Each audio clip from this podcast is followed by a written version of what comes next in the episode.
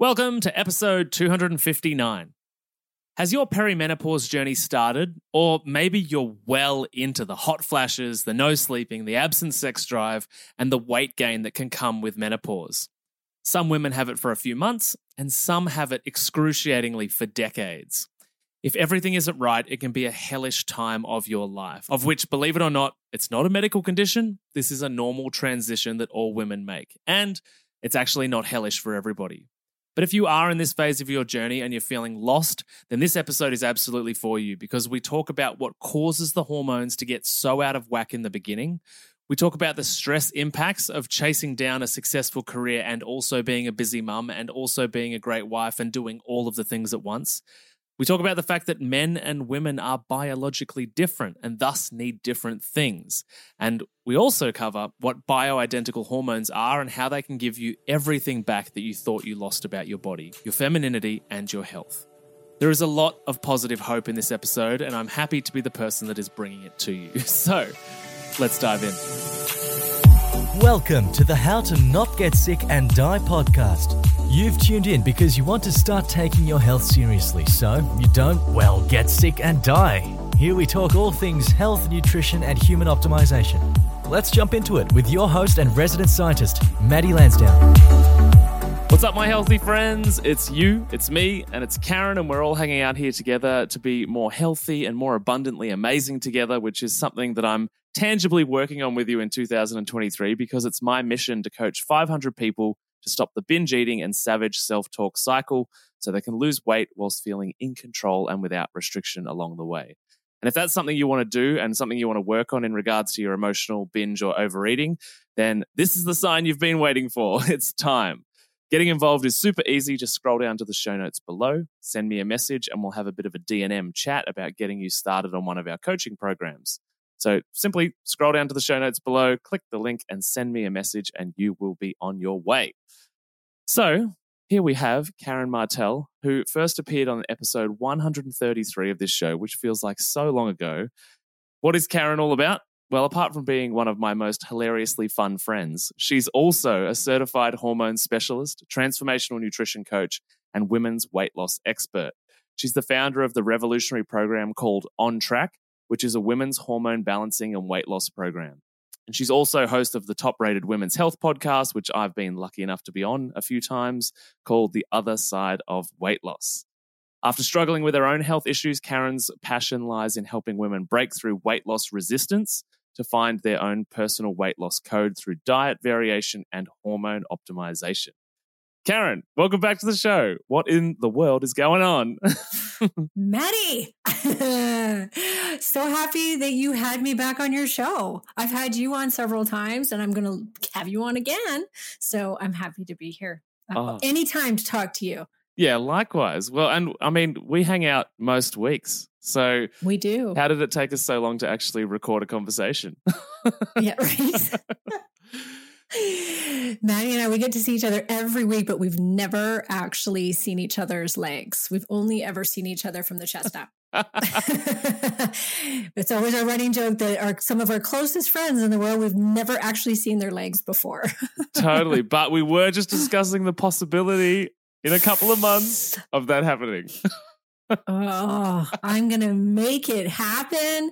Matty just told me that he is coming through Canada and it just happens to be the one week that Karen is out of the country, which I have not left the country for five years. So for this to be happening is like, are you kidding me? So you've got to stay until I get back and then we'll make it happen. Yeah, we have to make it happen. So I can see your legs.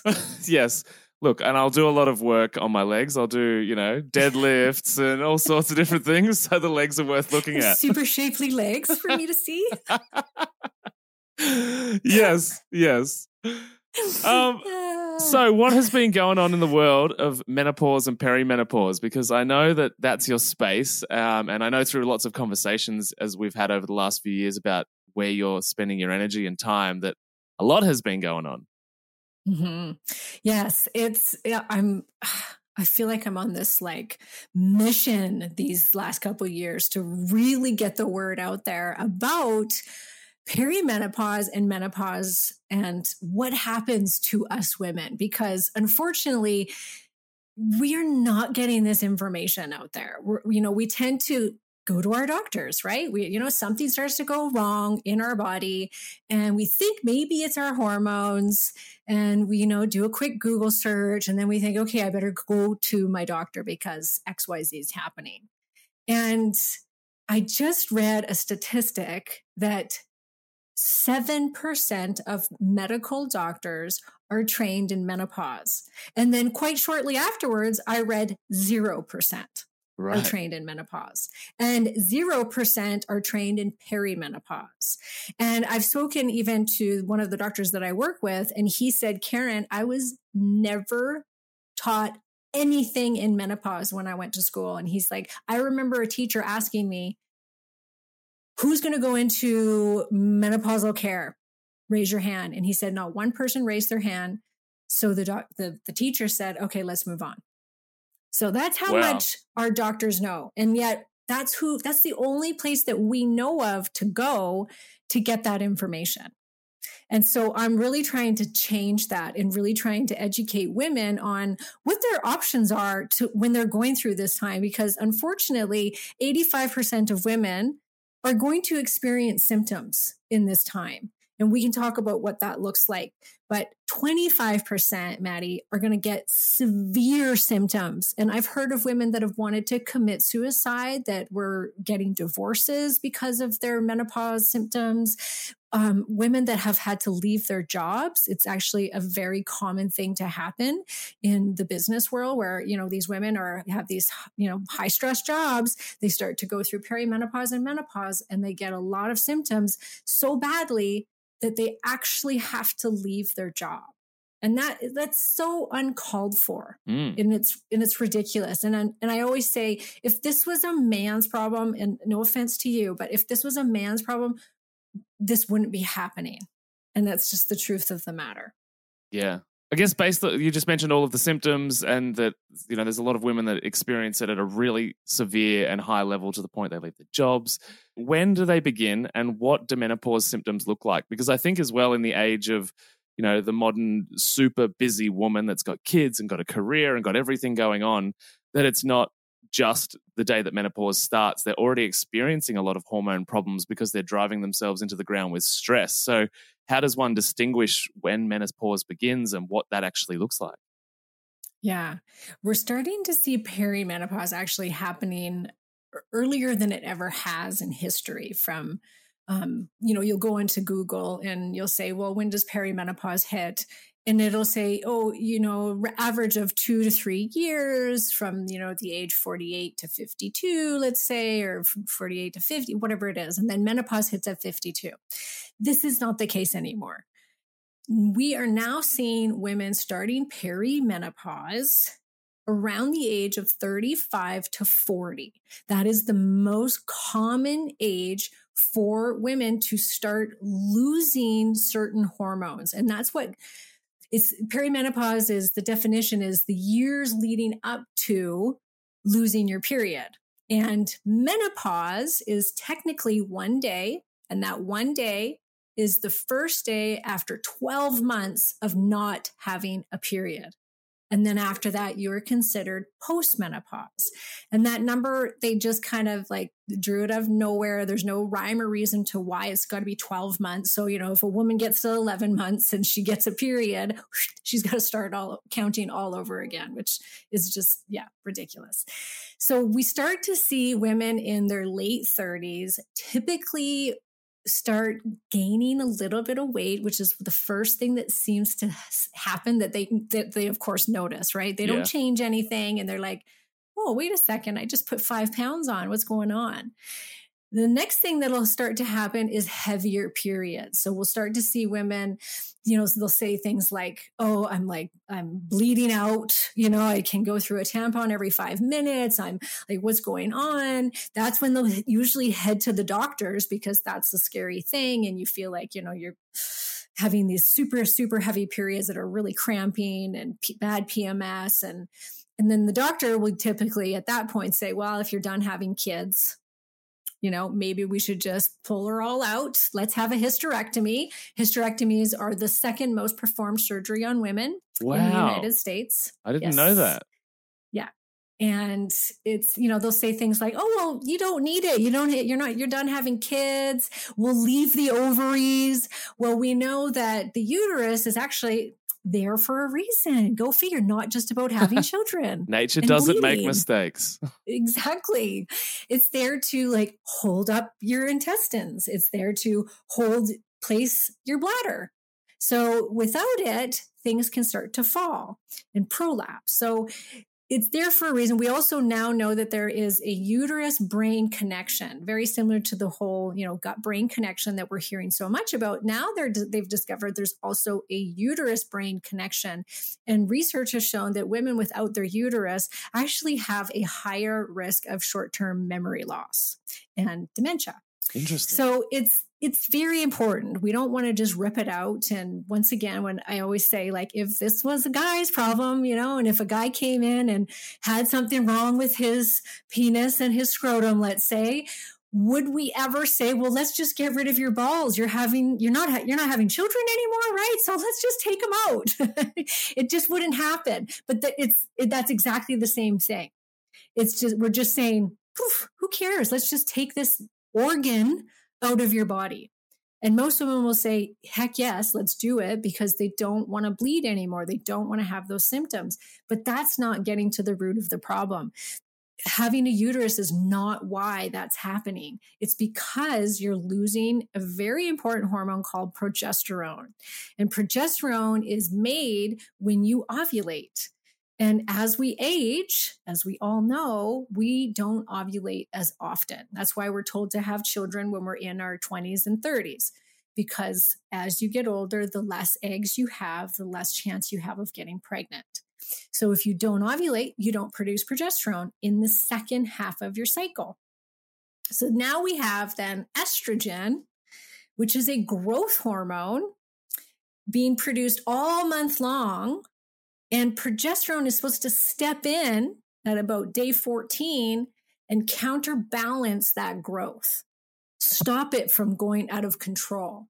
It also stops it from even getting like tender breasts, because that's kind of a growth thing too, or fibrocystic breasts, fibroids, ovarian cysts, endometriosis. This is growth, growth, growth from that's driven by estrogen. So progesterone is like the yin to the yang of the estrogen. They need each other. And so women are typically a given the hysterectomy or they're given a birth control pill that has synthetic progesterone in it. And we know that synthetic progesterone, which is also in birth control pills, increases your risk of breast cancer, increases your risk of clots, increases your risk of leaky gut. Um, it can shrink your brain. I mean, the list goes on when we could be giving these women what they're missing, which is bioidentical progesterone, which is the exact same thing that the body makes. There's no difference. And so there's so much misinformation about that that women aren't being given that option. Yes. And instead they're being given these other options. Yeah. Before I dive into all of the hormone uh, and uh, HRT and bioidentical hormones and stuff. I just want to ask because I get asked this question myself: is that people, as you mentioned, they acknowledge that weight loss starts to happen, and that when they've changed nothing, which is a sign that yes, that hormone change and that menopausal change is beginning. Um, how much weight approximately is is menopause weight, and how much weight is food weight? Because we get you know this variation or this experience with people where they're like i haven't changed anything or maybe you know the eating the terrible eating that i've been doing for years has finally caught up with me. How do i distinguish what is a healthy menopausal weight gain versus i need to do something about this that's outside of menopause? Yeah, that's tough because there's two things that start to happen because without that progesterone and we, then we become estrogen dominant which makes us gain weight. But at the same time, progesterone also is in charge of helping us to relax. It's very anti anxiety, it helps us to sleep. So we know that if you don't sleep and you've got anxiety, guess what? You're going to start eating more. It also helps us to become more insulin sensitive. So without these things, you you will be driven to eat more, which will then contribute to the weight gain. But if a woman's like, I know for a fact, like I'm tracking my calories, I am not eating any more than I ever have, and I'm exercising the same amount, and I've suddenly put on five pounds, 10 pounds, whatever it is, then and, and, she's got some of those other symptoms happening like bad pms maybe some insomnia some um, you know the fibrocystic breast things like that the heavy bleeding then you could be like okay for sure it's probably hormonal um, as we get into our 40s and we start to lose estrogen that is actually what drives our weight gain more than any of the other hormones the loss of it and most women think that estrogen just is going to make them fat um, because everyone thinks they're estrogen dominant. But estrogen, yes, too much can make you gain weight, like any hormone, but too little will really, really drive weight gain, especially in the abdomen. And why and so is that? We see there's they're not 100% sure partly because estrogen is really tied in with insulin. So without it we become a lot more insulin resistant. And if you look at people with type 2 diabetes what's the typical look? A, bit, a belly. Yeah right so they usually have they carry all their weight in their midsection visceral fat. So there's that. And then estrogen, I think that this is estrogen, our bodies are just really smart. We need estrogen. It's the most vital hormone for a woman. So as we start to lose one of the estrogens, which is called estradiol from our ovaries, then we can still make an estrogen called estrone, but that's made from our fat tissue. So I think and there's no i don't haven't been able to find evidence to support this but that your body goes, we need some estradiol. So let's put some fat on you so we can convert some of like make our estrone from your fat and that can convert down into estradiol. So it's kind of like so, one power plant has gone offline, so we need to build another one. 100%. Yes. It's like your body goes, okay, we need some estrogen here. So there's a few different things that are happening. And there's some research that also shows another hormone that's a brain hormone called follicular stimulating hormone. They see that when it goes up with the as estrogen goes down, follicular stimulating hormone goes up because it's trying to tell your ovaries to make estrogen. We know that when it gets to above 20, that we see the weight gain happening then. So like a, a big a surge of it. And women can gain anywhere from 10 to 30 pounds in menopause without changing much. Yeah, gotcha. That must be so uncomfortable and annoying. No wonder people are like, just give me a hysterectomy, solve the problem, get it done, like get rid of it. I'm sick of this damn body that's taking me on this roller coaster of a lifetime.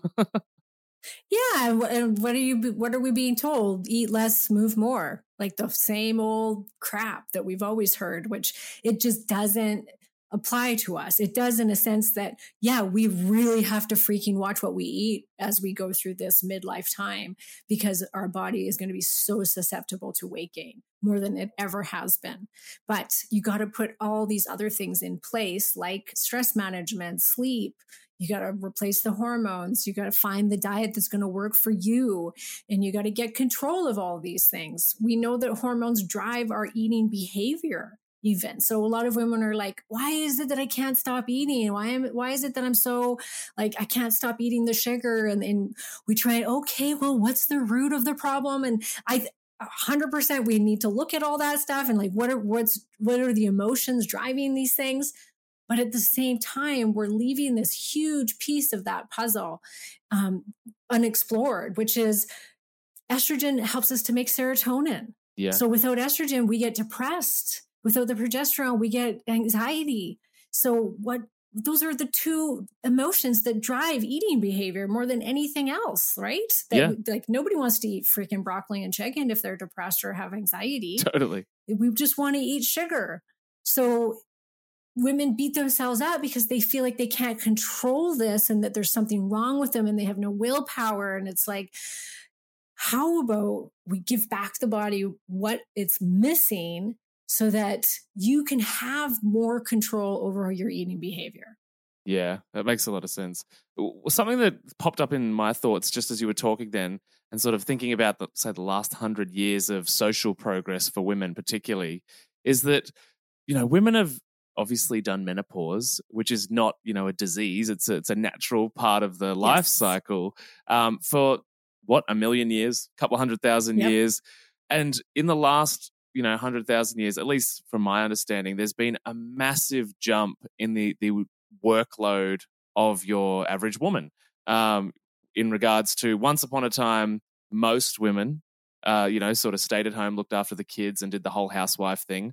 Um, and I'm not saying I have any opinions on this. I'm just acknowledging that adding in a full time career to that is, you know, a lot of stress. And so I'm wondering, how do you think the modern person experiences menopause compared to a woman, say, 500 years ago, 10,000 years ago? Like, surely you know, we couldn't do hysterectomies 10,000 years ago or whatever it might have been. And, and I'm guessing that possibly it wasn't such a devastating experience because we lived very different lives.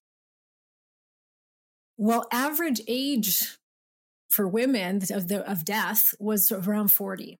Mm-hmm. So we would basically, as soon as we started to hit that perimenopausal menopausal time between 40 and 50, is typically when we would die. Mm-hmm. So never before have we lived this long. So this is a whole new thing, right? Like we're, the whole world has become anti-aging, right? We have surgeries and the, the drugs and all of these things that are keeping us alive longer and longer and longer. So we have to move with the times with that. It's like, yes, menopause is natural. And a lot of women will say, well, I don't want to use hormones because this is natural. I'm supposed to go through menopause. And yes, you are supposed to go through menopause, but like you said, nothing in this environment is anything like it was 10,000 years ago.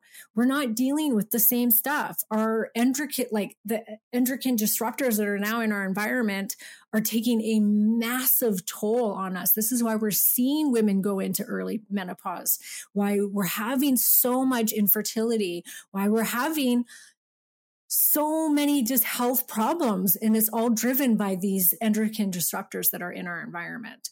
So we're getting bombarded and sure we can say you know no i want to do this naturally. This is part of this is how i'm supposed to age et cetera et cetera. But are you going to say that if let's say you develop heart disease you're let's say you're 70 you've got heart disease you need heart surgery or heart medication are you then going to say yeah, no, I am going to, I am going to age naturally. This is part of aging. This has happened to me because I'm getting old. Mm-hmm. So I'm going to say no to that medication. We wouldn't, we would never say that. We would never say that to the diabetic that needs insulin. These hormones are not just about pr- procreating. These hormones are life hormones. These can help ward off all disease. So we have to look at it as a 2023 problem, which is we've got a lot coming at us. We need help mm-hmm. and we have access to it. And we're living longer than ever. And we can live really good quality lives if we pay attention to these hormones as we age. So, yeah, I, and I do think too, Matty, you're right. Like, w- as women, I will say, like, I'm such a feminist, but I will say we've shot ourselves in the foot like we did go from, you know, being at home with the children, manning the house, which is a full time job. Yeah. To, you know, trying, you know, so hard for equality. But now we're, it's like we're doing it all. Now we're raising the children, manning the house, cooking, cleaning, and running and doing a full time job. Not to say that husbands don't per, per, partake in all of this, but I do tend to see women still doing the majority of a lot a lot of those jobs of child rearing and and it's a lot. It's just a lot. It's yeah. kids should really have a full-time parent at home. Even though I'm not yeah, I, I've you know, I'm I'm a businesswoman, but I know that my some some things with my children have suffered because I've chosen to also have a career and I think every woman that does both can honestly say the same thing. And same with a father, mm-hmm. right? Mm-hmm. It's no different. It, you it's a lot. It's a lot of stress. We're running our kids around to sports and all these things after school events. And then plus we're working all day. We're not sleeping. We're eating like crap. We're staring at our TVs. We're, it's, it's a lot for the system. And we know that stress, more than anything else, can really dictate how a woman will go through perimenopause and menopause and how much she'll suffer. Well, I think that's one of the things with what you're talking about in regards to women being so busy and having such a massive workload. And I think, and funnily enough, I had a little debate with a friend of mine the other night, um, and who is a, a woman, um, which is uh, the fact that you know women they need a bit more nurture because you have a monthly cycle for a significant portion of your month, and those you know those uh, hormones that fluctuate up and down are not always in a state to be super hyper productive um, yeah. And men are lucky enough that we have the ability to do that on a daily basis. And that's not me saying that women don't deserve to be just like men, sure, but the consequence there's, there's consequences if we don't actually have a nurture phase of that monthly cycle whilst you are cycling. Oh, a hundred percent. Like the world is built around a man's clock, not a woman's clock. Yeah. And and it, we need to find that balance in both because I you're agree. right. Like there's times of the month where we're on fire and we've got lots of estrogen and testosterone and we're ready to roll, you know, physically, mentally, everything. we want to be more social. We want more sex. We're like, I want to do a good workout. I can eat really well. And then second half of the month hits, progesterone steps in, which is calming, makes you a little more mellow, gets you more introverted, sex drive goes down, communication goes down. And that's when we need to take care of ourselves a little bit more and not like push it at the gym and start dieting and starving ourselves, like all those terrible things that we do to ourselves. We really need to pay attention to that that rhythm that we have as women and it's a month to month thing and it's it's absolutely ignored and it's really too bad yeah i agree i like too that you said um you know that in 2023 and in this modern era that we're in we have to acknowledge the level of toxicity that we're exposed to so it's kind of you know mm. if you mm. if you choose the natural path just for your menopause and ignore the rest of your life then you're sort of yeah you're out of balance anyway it's like unless you choose the natural yeah. menopause path, move to the middle of nowhere, don't eat anything yes. out of plastic ever again, never eat sugar. Like unless you do all of it, you're still going to have some kind of uncomfortable experience because there's something on many things throwing the system out of whack. Yes, exactly. And and then also there's a lot to do with genetics too, um, where you know some women their the way their genetics are and the certain um, SNPs that they have can make them very sensitive to hormonal loss. Like I'll talk to some women, they're like, Oh, I had a hot flash once. I didn't gain any weight. I'm like, yeah, you can imagine what I want to say to those women. I personally, at 42, started to go into menopause, which is really early. And I had thought in my head leading up to then, like, oh, I'll be fine. I'm a nutritionist. I'm so healthy. I've been, I don't drink. I, you know, I eat super well. I don't have sugar addiction. I'm doing all the right things. And then at 42, I had every bloody symptom a woman could have. It was horrible. I was night sweating all night. I couldn't sleep. My sex drive like hello like where what sex drive? Like there was none. It everything that could happen to me it happened. And i was a hot mess and i was like how is this that uh, this is happening to me and at 42 and as I, I went and I got, I did some DNA testing and I discovered that I'm very estrogenic. And if you just looked at my body, you could see I'm very estrogenic. I've got the hips, I've got, you know, the curves, I'm very prone to weight gain. And then there's my sister, who's a great example of who's really androgenic for a woman. She's straight up and down, no hips, no breasts, no butt. She's really wiry, has can eat whatever she wants, whenever she wants, and will not gain a single pound. And so when I lost my estrogen, I was super sensitive to that because I am very estrogenic. So I eh, depend on that estrogen for my well being. And somebody like my sister, she, if her testosterone goes down, she will notice it more than I would if my testosterone went down.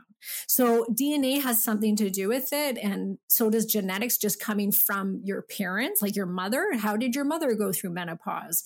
Um, what kind of toxic load did she have? We know that things like mercury fillings will be passed on in utero to the baby. So that can really mess up a woman's hormones as she ages. So all of these things come into play and, it, and this is an issue of the modern world. This is what's happening. And so we have to come at this from multiple different areas. We have to detox we have to replace the hormones. We have to supplement. We have to eat well and, and eat whole foods and find what diet's going to work for us, not what's just on the market right now mm. that's hot. we have to we have to do all of these things. We have to watch our stress. We have to sleep. We have, you know, has to be part of this time for a woman if she really just wants to thrive during her midlife. And it doesn't have to be bad. Like I'm talking all these bad things, but this is also a time in a woman's life where it's all finally about her. Like we're talking about, oh, women, we, tend to be the nurturers, be the ones that, you know, we want the children, we want to raise the kids in most cases. And finally, when we get to this stage, our kids have grown up, you know, we've, we're settled into our marriage and our jobs at this point. So we can finally focus on what we want.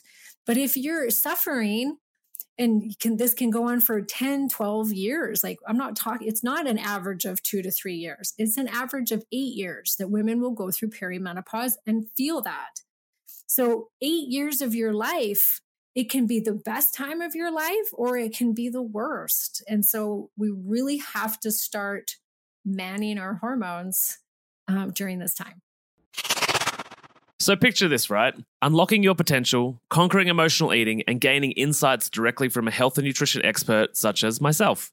That's what we do inside the Healthy Mums Collective Facebook group, which is currently free to join. If you've ever felt trapped by food challenges, struggled with maintaining a healthy lifestyle, or yearned for a community that understands the reasons why you've yo yo dieted for years, then there's a new chapter waiting to be written. And this is your chance to start writing it by joining us all on Facebook Lives, on engaging posts that push you out of your comfort zone and into growth, and Q&A sessions with me. All of this works as a platform to begin changing your emotional eating problems for good. Oh, and also, as a special gift, you'll receive my transformative How to Turn Food into Self Confidence ebook. And that's also for free.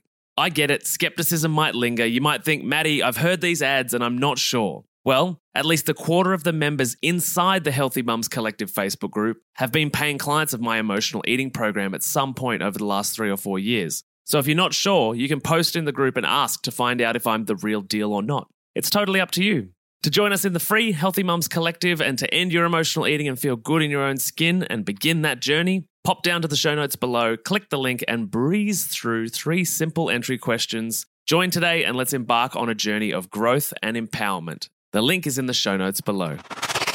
I think for any practitioners that are listening, they'll relate to what you said before. Any practitioners or people that consider themselves like health experts in the field is those moments where you, you describe for you where you feel like an absolute imposter or like you're a total fraud because you're like, this is my area or this is my knowledge and I have had it too. When I find myself yeah. with a cookie in my hand or if like, you know, I'm out with friends and we're eating pizza, I'm like, oh my God, I'm I'm I'm totally not doing this correctly. If somebody Hopefully sees me, nobody sees me. yes. and then I'm like, no, no, I'm a human too. So I think a lot of people can relate to those moments where they're like, shit, I thought I had it all all together and right, and how could this be happening? yes, I did reverse it all. So exactly. So for five years, I've reversed all those problems, but. Yes, it, it, it was embarrassing. I gained a lot of weight. Mm-hmm. I put on 15 pounds and it was like oh my gosh, here I am, a weight loss coach. And I just packed on 15 pounds in a couple months. And it was literally a couple months. So it was devastating for me. It was a very, very hard time. But looking back, I know why it happened, of course, because I wouldn't have dug into hormones like I did um, if I hadn't had that happen to me because I needed to find out ex- everything that was going on. And so I just went on a like crazy mission of reading everything I could get my hands on about the w- women's hormonal system. Yeah, well, let's go into that. Like, what what are the Mhm. options now? Because you mentioned, you know, uh, bioidentical hormones, and many people know, you know, ha- understand HRT, um, or at least they've heard their doctor talk about them, possibly, because not all doctors are into them. Um, Probably not. yeah, and so so yeah, what are the options? Where should people go? What should they do when things begin to get or feel like they're getting out of hand? Yeah. So I say in perimenopause, you know, if you're between the ages of 35 and 40 and you're starting to get some of the symptoms that I was talking about, there's a lot you can do without jumping to hormones. You know, we can take things like Vitex, vitamin C. Both of those are really great for producing progesterone.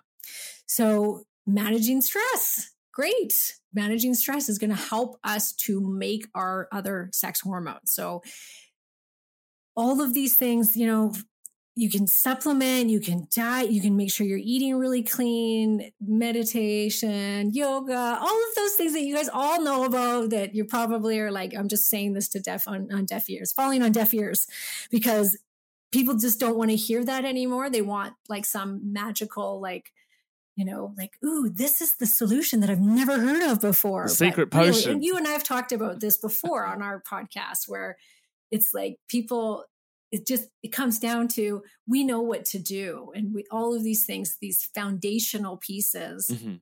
really do make a huge difference but most people ignore them so i They're will say right simple. now that it- they're too simple they're not exciting enough it's like oh what i have to just eat well you know? How boring.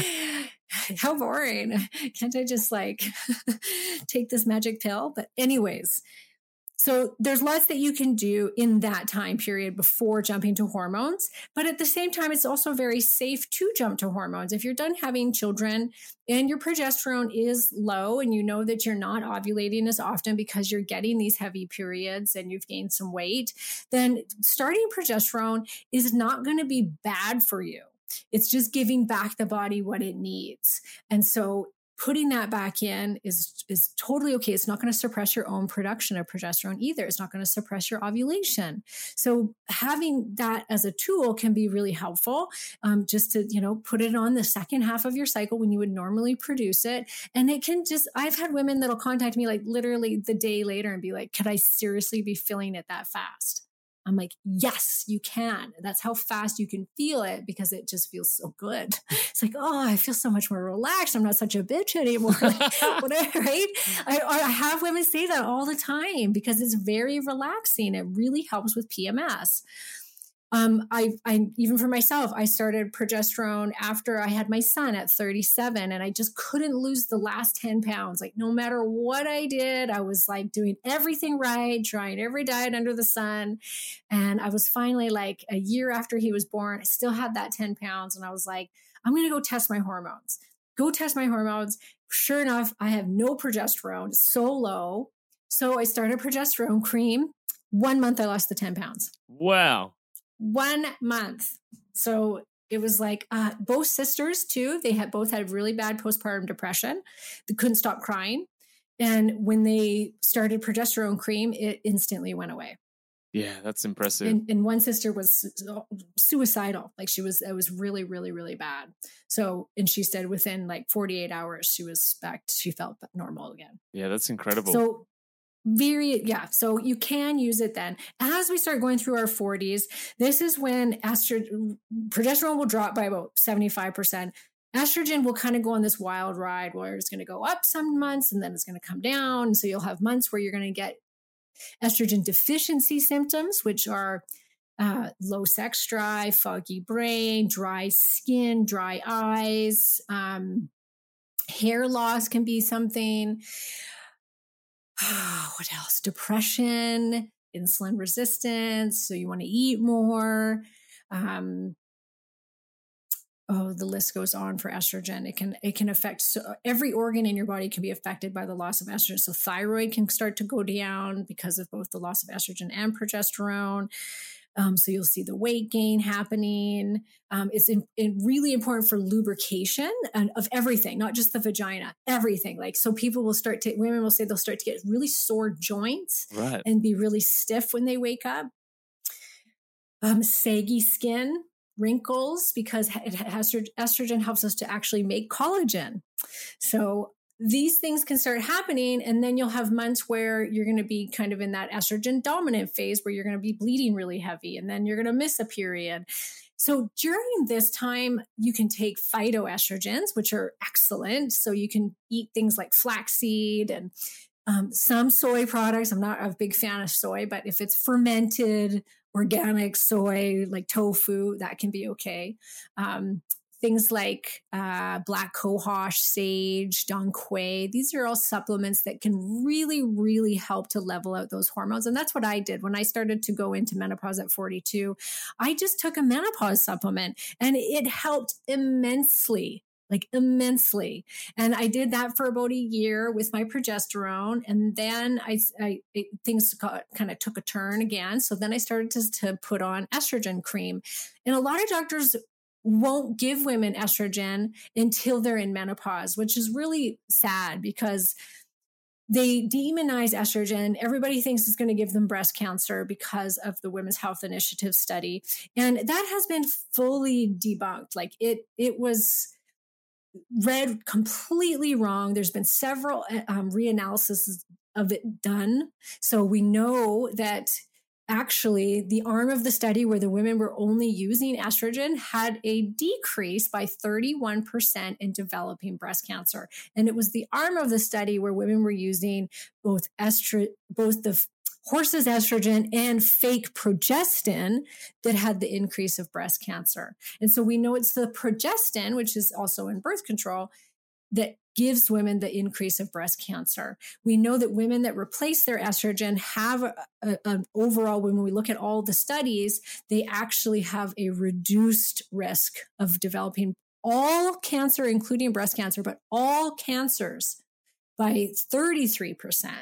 So to, to not give it to a woman when she's suffering from her estrogen loss is is really terrible. Yeah. Um, it's just it makes no sense to me but doctors will say oh i can't give you estrogen it's going to give you cancer. When we know it actually helps to prevent cancer. So if you know if you're suffering and the supplementation is not working find somebody that is willing to work with you and what you're experiencing because you could even look like you have pretty good levels on paper on labs but if you're an estrogenic person a little drop can can cause a lot of suffering so having a little bit to, you know, to top your thing, to top your own levels up can make this ride a heck of a lot smoother. And I just don't believe we should be waiting for women to be 30 pounds overweight, a complete hot mess, like left her job, left her spouse. Okay, now I'll give you your estrogen back. That's just not fair.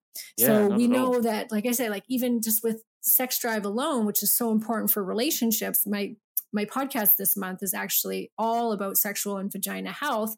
And we know that estrogen is almost more important for some women than testosterone for sex drive. So testosterone is really important for sex drive too. And we do see women losing that in their 40s as well, sometimes even in their 30s. So when we drop in testosterone, we'll gain weight because we lose muscle tissue, we lose our sex drive, and then the estrogen comes down, our vagina gets dry, we don't want to have sex. I've had women that said, I, I had a client recently and she said, I haven't had sex with my husband in two years because last time we had sex, it tore my vagina tissue. Wow. And it, she was traumatized by it. Of course. Fair enough. Yeah. Yes. Yeah. Horrible. And I was like, and she said, you know, we used to have the best sex life.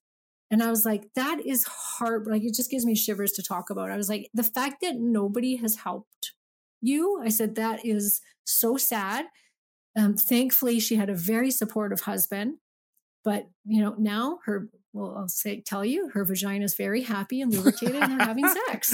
Woohoo! But that's because thanks to the estrogen. I had another woman contact me last week who said, Karen, you told me to put my estrogen on my labia. You didn't tell me though that it was going to increase my orgasms.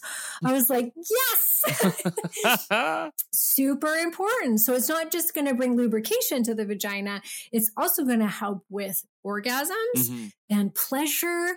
And I've heard too before that it's like testosterone makes you want to go out and get it, and estrogen makes you actually want to do it.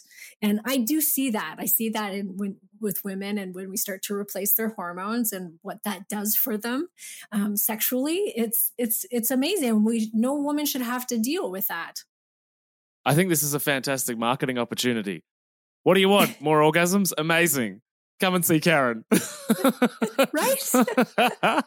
you want better orgasms, a lubricated vagina? Come see me. I've got a question though. Um, it, how long do people need to medicate? Is this something people need to do forever? Like, or is it well into their postmenopausal years, uh, or uh, do they have to start weaning off it so that their body can sort of take back over? Like, where does where's the line for that kind of medication?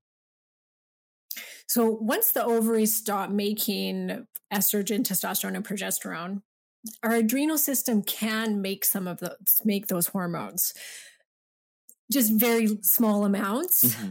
and because we are so stressed out we typically don't make any yeah. from our adrenal system because our adrenal system will prioritize cortisol so if you start to choose to replace the hormones they typically because they make you feel like yourself again and reverse all these horrible symptoms that can happen most women actually choose to stay on them. And the the old the old theory was 10 years. You had this 10 year window post menopause where it showed to be very beneficial in using hormones. Past the 10 years, they saw an increased risk, a small increased risk of heart attack and stroke. That was with old HRT. That was with which was Premarin, which came from pregnant horses' urine, and the progestin. Now that we're using bioidentical transdermal hormones, estrogen, now menopause, the Menopause Society has just come out recently to say there is no cutoff. It is totally okay for women to stay on hormones past 10 years post menopause. So in my eyes, because our hormones help us to reverse age, it helps to keep our organs intact, right? Cholesterol will go up. You will develop osteoporosis if you don't replace estrogen. Um, we know that Alzheimer's and dementia, if we, there was a study that came out of Arizona um, in 2021 that sh- 4,000 women, women that replaced their estrogen, estradiol, for six years or longer, had a 75% reduction in developing Alzheimer's and dementia. It's amazing. 75. Yeah. Like that's insane considering it's like an uncurable disease.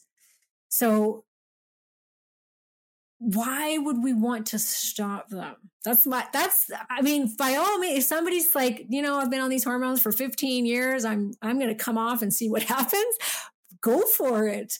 Um, personally, I plan to stay on them to the day I die. You talked before about like the HRT, some of the HRT stuff coming from like a horse pregnant horses' urine. So, what exactly is a bioidentical hormone? Like, where is that coming yeah. from, and what exactly is it? Is it a syn- synthetic thing made in a lab? It's a, it's made in a lab, but it comes from soy or yams. Mm-hmm and it is exactly the same makeup as your own hormones. There's no difference. There was a massive difference between our estrogen, for instance, and a horse's estrogen. Horse has a lot more and they have a lot of estrone in them. So, very, very different, even though it did help women. But bioidentical is exactly the same makeup as your own hormones. And it comes from plants, but it is made in a lab. Mm-hmm. And you just mentioned then too that it's soy. So I'm just sort of piecing some bits of this conversation together. Um, that it can come from soy, but also before you said you're not a fan of soy.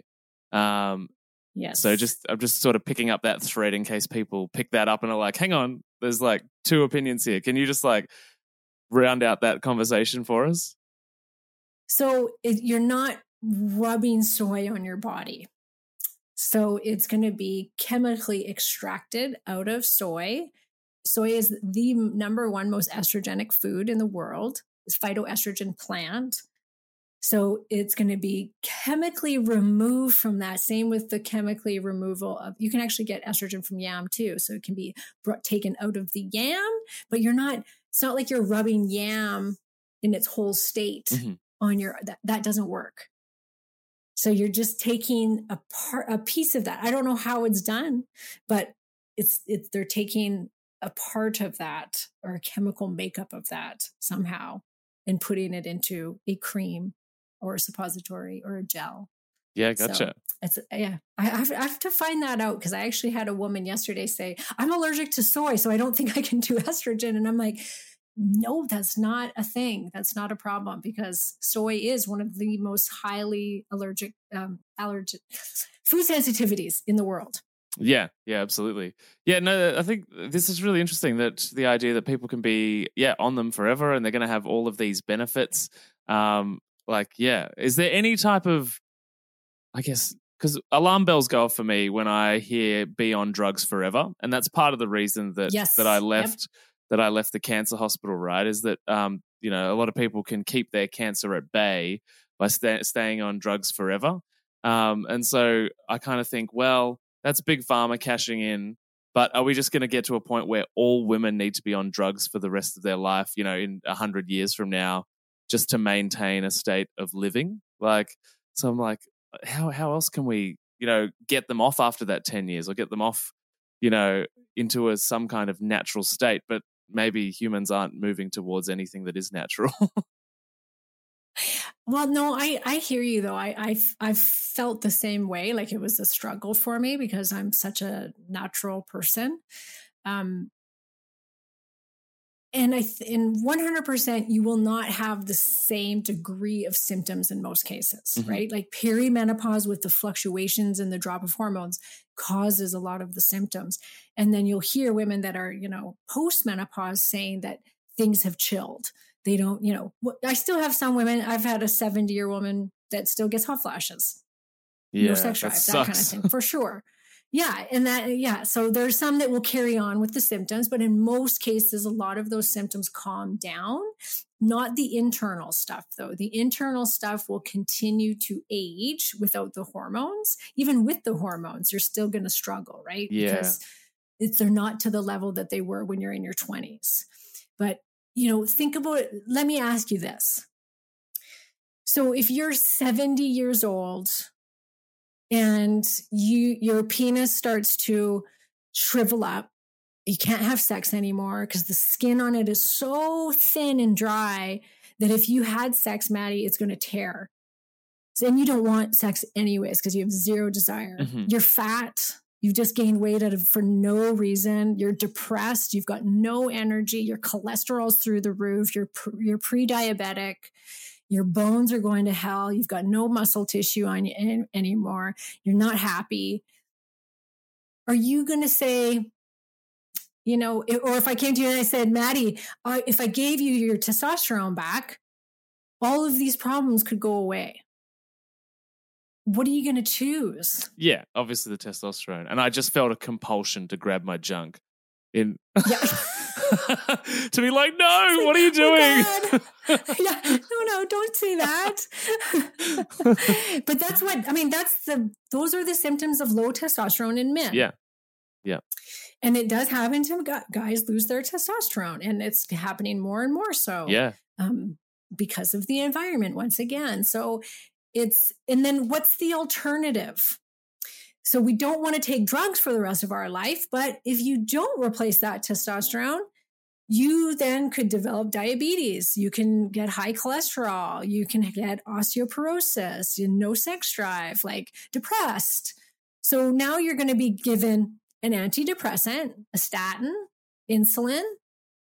So yeah that that's the trade-off right? You're kind of choose you're going to choose a medication that's exactly the same as what your body produces and give back to what the bo- to your body what it needs or you're going to go on all these other medications because they'll save your life. Yeah. Yeah. No i totally hear what you're saying. Yeah. Yeah. I know. It's a tough thing. It's a tough thing for people to wrap their head around but like i said before this is we're in a new era. We're living longer than ever before so we got to work with that. We got to say, okay, what what kills us? And we know like we all start dying when we lose our hormones. All this is what like as we age and we lose these hormones, all of these things start happening. Dementia, cancer, heart disease, and we know that hormones run a lot of those things, the loss of them. Yeah, absolutely. I'm curious in a more practical sense for people that are in those stages of life or have had conversations with doctors. What are some red flags that doctors might say, your average doctor, that you think people should be aware of so that women know yeah. they're not alone? There is other answers available. Like, what is the most common kind of rhetoric in the doctor's office for mm-hmm. people to hear that really isn't the whole truth or the, you know, that maybe they're just not as informed in the right way? That hormones will kill them, that the hormones will give them breast cancer. Mm-hmm uh, that oh let's put you on birth control pill you can't i can't tell you how often perimenopausal women even menopause i've met menopausal women in their 60s that were put on birth control pills because of for their symptoms mm-hmm. so if a doctor says I'll give you birth control pills to control your symptoms. That's a huge red flag. Yeah. Hysterectomy also. Like there's other things that you can explore first before jumping to a hysterectomy. Sometimes a hysterectomy is necessary, but you also want to look at what else can be done. And then same with like all of the slew of medications that I was just talking about. Like that's what they're trained to do. You go to your doctor because you're depressed, because you're in, you know, you've hit perimenopause and suddenly you've, you've got anxiety and depression for the first time in your life, guess what the doctor's going to give you? An antidepressant. Mm. They're not going to say, oh, well, maybe it's because you're losing your hormones. So I, I really don't think that doctors are the people to see for hormones, to be honest, nor an endocrinologist. They're not trained in this.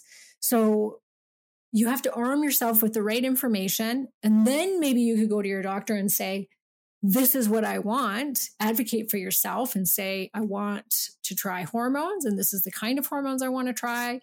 And if they say no, I'll give you birth control pill or an antidepressant, then you know that you got to find a different practitioner to work with. Um, but don't expect them to know and don't get angry when they can't help you because they're not trained in it. Yeah. You know who is trained in it? Karen Martel. so, for anybody listening that does need your support, where can everybody find you and your stuff and your programs and your support? Okay, so I kind of have something for everybody, which is nice because I know that you know, affordability does, you know, make a difference for a lot of people out there. And they say, oh, but I need help and I can't afford to go and pay for it. So I actually do have a great group coaching program that's very affordable. Um, it's been going for over five years now. We've always got a great great group of women in there. And I teach you all of these things that we've talked about today. I take you through every step of this, like the detoxification, the hormone replacement therapy, the supplements, the diet, all of this. And there's weekly group coaching calls. So we can meet together. I'll do lab reviews, give recommendations that they can take to their doctor. Um, so that's, that's awesome. I love it. Um, it's my favorite thing actually. And I've got a podcast the other side of weight loss, which is going to change the name soon, but I don't know what that's going to be yet. That's Matty's a, trying to help me. Yeah, it's going to be exciting. I'm looking forward to this rebranding. Yes. So if any of you have a name for me, tell me. we were just going to, yesterday we came up with just Karen hormones, which I thought was really funny. yes. just Karen hormones. Karen hormones. Yeah, you can just totally rebrand yourself. Change your name. Uh, and then, the, yeah, and then I also have um, private coaching programs, one on one. And then we also work with a team of doctors in the United States who can prescribe in every state um, who do, who will um, do the hormone replacement therapy because I'm not a doctor. I can't prescribe, but we've got doctors on our team. And then um, we can also prescribe in Alberta and British Columbia and Canada, unfortunately, not in Australia yeah, but people can still get loads of good advice and direction. And yeah, we have Australians in our group. Yeah, yeah. Yes, yeah, for sure. Amazing, amazing. Well, I'm so glad you came back to hang out. Um, and yeah, I think this conversation, well, it's going to be increasingly important because, as we know, yeah. with most uh, health struggles and challenges, these things seem to be getting worse because of the level of toxic that our world is becoming more of every single day. So um, I think a lot of people are going to be turning to people like you, Karen, uh, you know, in the future more so than they need right now because, yeah, it's just going to get more and more complicated and confusing and toxic and all of the things that it is. So thanks for being here and sharing that. So before you go, though, um, I've got one more question for you. Uh, what is one piece of health information that you wish more people knew about? Everything we just talked about. that no, that you don't have to suffer. I think that that in perimenopause. Yeah. That, that that does not have to be a thing. So don't ever be told that you have to just suck this up and get through it. No, that's not the case. There's so much that you can do and no woman has to suffer or man. Amazing. Thank you. And if you've been enjoying this episode and you feel like somebody you know is going to benefit, please give it to uh, a family member, a friend, anybody that you think is going to benefit from this conversation and Karen's fantastic work. All of Karen's links and bits and pieces are going to be down in the show notes below. Karen, thanks for being here. Thanks for hanging out. Matty, thanks for having me. You are so welcome. We'll catch you really soon. Thanks for listening to the How to Not Get Sick and Die podcast. If you love this episode and health information is your thing, then please consider subscribing to the show. And when you're done, head over to iTunes, Google Podcast, or whichever app you use, and we'd be grateful if you could leave us a five star rating and write a review sharing your opinion on the show, as it really helps the podcast grow. Thanks so much, and I'll see you on the next episode.